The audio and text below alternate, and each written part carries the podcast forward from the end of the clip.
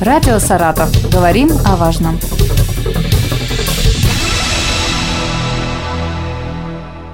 Здравствуйте, у микрофона Артем Столяров. Сегодня со мной в студии Людмила Лебедева, старший информационный координатор добровольческого поисково-спасательного отряда «Лиза Алерт» Саратовской области. Здравствуйте.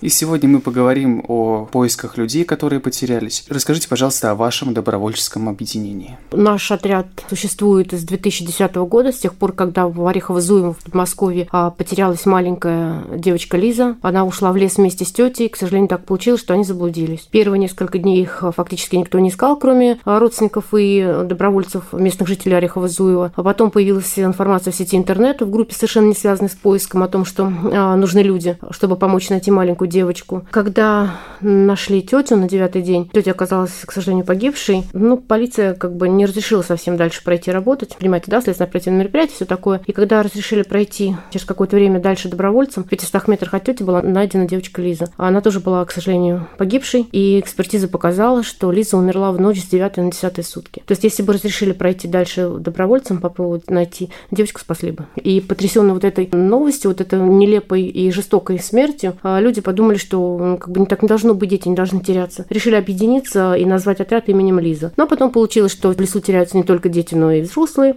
Оказывается, теряются не только в лесу, но и в других природных средах. Оказывается, теряются в городе. И вот с тех пор вот уже 11 лет будет. Как согласуются с администрацией поиски? Потерялся человек? И связывается ли Лиза Алерт с администрацией, чтобы Если поиски? же в природной среде, как правило, да, потому что мы сотрудничаем с МЧС, со службой спасения. Соответственно, когда поступает на 112 звонок, естественно, там администрация, допустим, этого территориального округа или муниципального образования, она принимает участие активное, да, потому что это ну, достаточно а, редкий случай, когда пропал человек. И тогда, да, конечно, мы созваниваемся и с МЧС, и с ЕДДС, и с администрацией, если того требуют, и с полицией, естественно. Можете ли вы сказать, какие люди чаще пропадают? Молодые, вот дети, допустим, или уже в более преклонном возрасте? Вы знаете, сложно сказать. Пропадают люди все. Очень много, да, пропадают разных людей, разного возраста. Другой вопрос, э, что за этим стоит, да? То есть, если мы понимаем, что пропал маленький ребенок, особенно если это маленький ребенок, там, условно говоря, до 10-12 лет, это, скорее всего, какой-то, может быть, несчастный случай, либо же ребенок просто заблудился, либо же это какие-то отклонения в физическом развитии и здоровье. Бабушка пропадает, другая ситуация, да, это, скорее всего, как правило, дементные какие-то изменения, болезнь Альцгеймера, деменция или какие-то другие ментальные нарушения. Разная статистика. Если это пропадают взрослые люди, то здесь, как правило, все-таки иногда не хотят общаться с родственниками. То есть называется утеря родственных связей. Родственники не готовы принять этот момент. Человек пропадает, уходит, они считают, что как будто он реально пропал. Когда полиция его находит, он говорит, что нет, я не хочу общаться с родственниками. Пишет заявление, то есть и родственникам не разглашают информацию о том, где он находится в данный момент. Как бы ситуация абсолютно разная, но пропадают разного возраста. А расскажите, пожалуйста, как проходит сам процесс подготовки и поиска вот с самого момента, когда на горячую линию вот э, поступает звонок, пожалуйста, помогите, потерялся человек? Да, значит, а, ребята-добровольцы работают в круглосуточном режиме, они дежурят на этой горячей линии. Как только звонок поступает на горячую линию, а, он тут же передается ботам в телеграм-канале в тот регион, откуда пропал человек. В регионе, например, Саратовская область. Поскольку я являюсь старшим инфорком, а, я получаю эту информацию, что вот пропал человек или там нашли дезориентированного человека, и отдаю в работу, либо я забираю в прозвон, либо инфорги. Они собирают достаточно максимально подробную информацию о пропавшем, о его жизни, об обстоятельствах пропажи, для чего это нужно. Не из праздного любопытства, что я такая, мне так здорово, интересно, я как бы, люди должны понимать, да, э, именно для того, чтобы координатор понимал, где и в каком направлении искать данного человека. Потому что каждый поиск, он уникален. И от того, какую точную и максимально подробную информацию мы соберем, будет зависеть ход и исход поиска. И потом подключается уже координатор, если это активный поиск, назначается время, место штаба, координатор, э, печать ориентировок, и волонтеры выезжают на место. И, собственно, происходит само поисково-спасательное мероприятие. А как долго такое мероприятие может проходить? Вот мальчик 12 лет у нас был, штаб именно активный, который работал в круглосуточном режиме 11 суток. Нельзя сказать сколько. Это может быть вот сейчас мы приехали и бабулю нашли, или там ребенка, или мы еще не успели даже доехать до места штаба, а может затянуться на достаточно длительное время. Есть по России поиски, которые длились и две недели. В круглосуточном режиме 24 часа в сутки 14 и более дней. То есть нельзя сказать. А потом, естественно, поиск, если не найден человек, он переходит в другую фазу, например, в информационный поиск. Это не значит, что мы прекратили работу. Нет.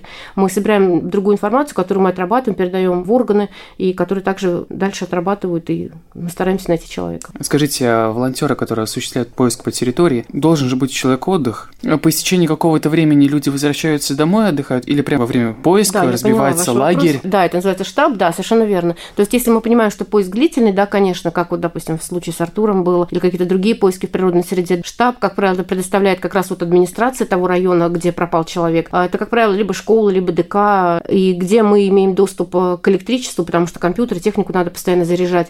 А тогда, если у человека нет больше времени, ему завтра на работу, условно говоря, то есть ее никто не отменял работу, да, уезжает, он работает дома, отдыхает и возвращается. Есть такие моменты, когда у человека, допустим, он находится в отпуске, и он готов посвятить вот столько-то своего времени именно поиску человека. Он, отработав задачу, может вернуться в штаб, там покушать и лечь отдохнуть. Потому что, конечно, средняя отработка задачи, например, если мы говорим про поиск в природной среде, там у нас карта, местность разделена на квадраты 500 на 500 метров для удобства. Точка пересечения квадратов обозначена буквами и цифрами. То есть мы понимаем, что если отработав определенный квадрат, нужно 5-6 часов, чтобы понять, что там человека нет. И то есть, конечно, по истечении такого времени, когда человек находится в постоянной физической нагрузке, ему нужен отдых. Отдыхает там какое-то время, смотря сколько ему нужно. Опять также готов на задачу, опять встал, получил задачу, опять ушел. Все индивидуально. В основном добровольцы, которые осуществляют поиск, определенная группа постоянных или большая часть это такие переменные добровольцы? Нет, это постоянные. постоянные. Как правило, постоянные, да. Сейчас в нашем а, активе, если вот брать людей, которые а, выезжают периодически,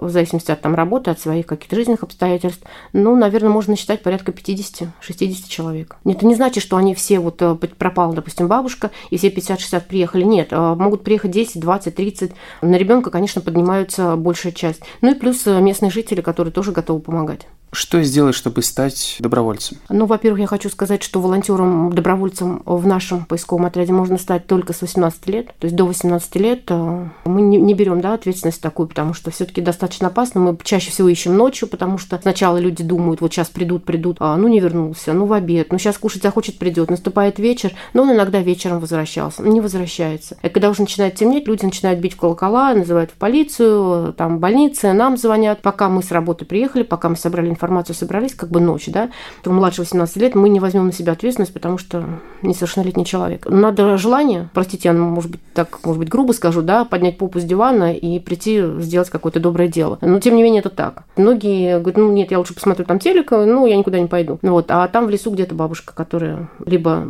там у нее что-то случилось, подвернула ногу, либо давление поднялось, либо она просто заблудилась. То есть э, иногда болезнь Альцгеймера и деменция происходит вот так на раз-два, и человек вот шел-шел, и потом раз, он не понимает, где он и кто он, и зачем он здесь. То есть как бы это тоже может такие вещи случаться. Специальных навыков каких-то нет, не нужно, мы не супергерои, мы не супермены, мы обычные люди. То есть оборудование никакого покупать специально не надо. Единственное, чтобы вы понимали, если это природная среда, то должна быть закрытая одежда, э, длинный рукав и там длинные штаны и обувь, которая фиксирует голеностоп. Трекинговые ботинки, либо же берцы, чтобы не пораниться, да. Вот. И, в принципе, все. То есть вы, если видите место сбора, приезжаете туда, и координатор ставит задачу, вы получаете всегда первое время, естественно, вас будут отправлять с более опытным человеком, вы будете смотреть, как все это происходит, как это делается, и все. Добро пожаловать. То есть не нужно приехать э, в условно штаб в Саратовской области и сказать, что я хочу быть добровольцем, нет. ты получишь какую-то бумажку, нет, Абсолютно этого нет. нет. Нет, у нас нет волонтерских книжек, нет. А, мы не можем. У нас, если уж брать э, таким словом волонтерство, да, у нас как бы скорее ситуативное волонтерство, которое мы не можем спрогнозировать. Если какие-то встречи, если какие-то концерты или спортивные мероприятия, они планируются заранее, то здесь мы не можем сказать, будет сегодня поиск или нет. Иногда говорят, вот я хочу приехать, а у вас там не будет сегодня поиска? Да откуда же я знаю? Да откуда же я знаю, кто сегодня потеряется? Может быть, не потеряется никто, слава богу, а может быть, сейчас упадет несколько поисков. То есть, как бы сложно предугадать. Естественно, если у нас ставят там волонтеры часы, они один час подежурили, там постояли на каком-то мероприятии, они получили этот час, а у нас волонтеры час, мы книжку можем записать буквально за какой-то один поиск, который будет длиться там, допустим, условно говоря, 2-3 дня. Не та ситуация немножко. То есть, да, просто желание и приехать в штаб, можно позвонить инфоргу, который указан будет в посте номер телефона, он скажет, куда подъехать и что с собой лучше взять, и все. Повлияли ли коронавирусные ограничения на поиск?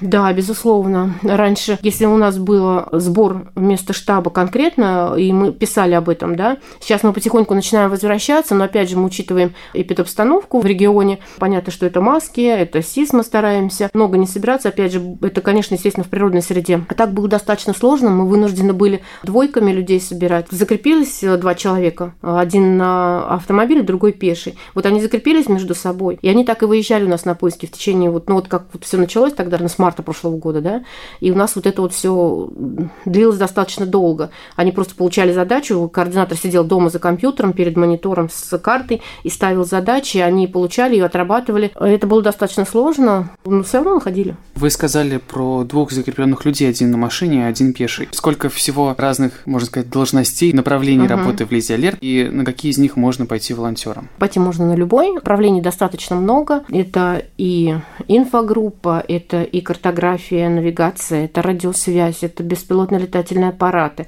это кинологические, это а, конное направление, это профилактика, как бы их достаточно много. Есть просто ребята, поисковики, которые, ну, так проще, я пришел, у меня есть свободное время, я потратил это свободное время на поиск человека и благополучно ушел. Есть ребята, которые, да, стремятся, есть старшие поисковых групп, которые а, водят не только новичков, но и наших ребят, которые давно в отряде, которые старшие поисковые группы, они взяли на себя эту ответственность, как бы руководить этой поисковой группой, которая выдвинулась на какую-то определенную задачу. Все по-разному, каждый смотрит для себя, что ему близко, что ему, как говорится, совсем не подходит. Любой организации нужны ресурсы для осуществления работы. Скажите, пожалуйста, откуда берутся средства? Это наши средства, волонтеры. Это пожертвования? Иногда это спонсоры, за что им большое огромное спасибо.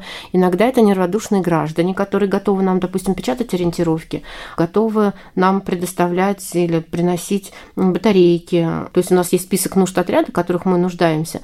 Это бумага, это скотч, который нам постоянно нужен на любом поиске, потому что это оповещение идет население о пропавшем человеке.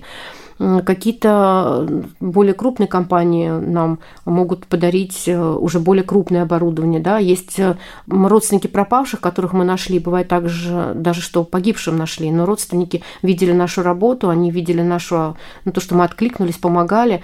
И они э, дарят либо ну, какое-то оборудование чаще всего, либо это фонари, либо это навигаторы, либо это компасы. Вот таким образом мы существуем. Плюс ребята кто-то свои покупают, будучи, которые определенное время в отряде, они готовы они так приняли решение, да, это не значит, что нет, если у вас ничего нет, мы вас, вас в отряд не возьмем. Нет, абсолютно нет. У нас есть отрядное оборудование, которого, ну, в принципе, на поисках достаточно. Если мы говорим про резонанс, тогда съезжают уже из других областей, там как бы уже немножко друг, другой формат идет. А до нашего региона вполне себе у нас есть отрядное оборудование, которое нам помогает искать. Если нет желания помочь в поисках, но есть желание помочь как-то вот так вот материально, то как можно, допустим, подарить что-то или Да, принести? отряд не принимает у нас деньги, это неизменная позиция отряда, и председатель отряда. Люди, которые хотят э, помочь именно вот таким способом, они могут связаться со мной в группе ВК, э, там в контакты группы старший информационный координатор, там есть указан телефон, они могут позвонить и как бы договориться, куда там подвести. Также они могут э, к месту штаба, если какой-то очередной поиск проходит и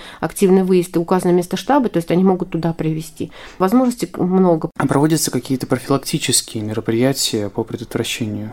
Да, опять же, с коронавирусной инфекцией у нас как-то немножко это все остановилась. Мы проводили лекции в детских садах, э, там с пяти лет начиная в школах, начальная школа, родительские собрания на тему того, как себя вести, если ты вдруг потерялся в разных ситуациях, там транспорт, городская среда, природная среда, что делать, чтобы ты не потерялся, что должны э, знать родители, что должны знать дети. Вот сейчас потихоньку начинаем возвращать, но опять это все зависит от, допустим, ситуации в школе, от руководства школы. Ситуация. Потерялся родственник. Скажите, пожалуйста, как быстро, спустя какое время нужно звонить э, по горячей линии или сразу, обращаться? Сразу. сразу. Как только вы поняли, что ваш э, близкий человек не пришел домой, но он должен был, вот вы понимаете, что по времени он должен был вернуться, и он не вернулся, лучше поднять всех на уши и потом сказать, извините, спасибо, он вернулся, чем произойдет что-то непоправимое. Желательно сразу. И нам на горячую линию и в полицию. То есть заявление в полицию имеет право подать любой человек в любом отделе полиции, как только понимает, что человек пропал. Без э, полиции, без заявления в полицию мы не сотрудничаем. То же самое касается и детей. Как только родители понимают, что нет, лучше написать во всех чатах, лучше позвонить учителю, друзьям, поднять всех, говорю, на уши. Пускай он лучше придет домой, Потому что дети, допустим, вот загулялся, боится вернуться домой. Ребенок, мама, мама сейчас будет ругать. Лучше пусть он вернется домой чуть позже. Вы потом скажете всем большое спасибо, он нашелся, чем мы потом будем его бегать искать. У нас большую часть э, поисков составляют, вот особенно обострение весна-осень, люди преклонного возраста. Как я уже говорила, там болезнь Альцгеймера, деменция старческая, которые не понимают, как им идти. Если вы вдруг видите человека, который сидит на лавочке с отрешенным видом, непонятно, то есть мимо него проходят люди, например, автобусная остановка, приезжает транспорт, а он как длительное время никуда не садится, никуда не уезжает, то есть, скорее всего, человеку нужна будет помощь не надо бояться подойти, спросить, как вас зовут, попытаться выйти на диалог. Бывает, конечно, что старики говорят, нет, у меня все хорошо. То есть, ну вы же видите, понимаете, что, наверное, что-то не так. А лучше позвоните на горячую линию к нам, то есть, как бы мы ведем свою некую базу, да, потому что, как правило, люди с такими ментальными нарушениями, они пропадают не один раз. И два, и три бывает, и бывает, нам уже родственники сразу звонят, вот она вот час назад только пропала, вот и, да, мы даже никакую тему на горячую линию не отправляем, мы сразу собираем, как бы, ребят, я поднимаю, патрулируем предполагаемое место ее обитания и находим. И как бы если вы видите, что человеку реально нужна помощь, позвоните 112, позвоните нам. Пять минут своего времени, но вы спасете человеку жизнь. Родственникам таких э, людей хочу сказать, что да, это сложно жить с таким человеком. Они не всегда воспринимают свою болезнь, они бывают, что сильно становятся агрессивными, когда ты начинаешь что-то им пытаться объяснить. А, но попробуйте разложить записки. Я понимаю, что они выбрасывают эти записки из карманов, там все, то есть они не любят этого дела. Но, тем не менее, попробуйте вложить вот эти вот записки в каждый карман. Попробуйте пришить ткань не сильно контрастную, поле куртки, э, там пиджака, и там напишите, как зовут этого человека, сколько лет и ваш контактный телефон. Даже когда скорая приедет, то есть, естественно, что они его будут осматривать, они это увидят, позвонят, и человек быстрее вернется домой. Спасибо большое за ваши рекомендации, ваш совет. Вам спасибо. На этом мы закончим. У микрофона был Артем Столяров. Сегодня со мной в гостях была старший информационный координатор Добровольческого поисково-спасательного отряда Лиза Альер Саратовской области Людмила Лебедева. Большое спасибо, что согласились сегодня прийти. Большое спасибо за ваш труд, потому спасибо. что найти человека, это на самом деле прям многого стоит. Спасибо. Спасибо. Радио «Саратов». Говорим о важном.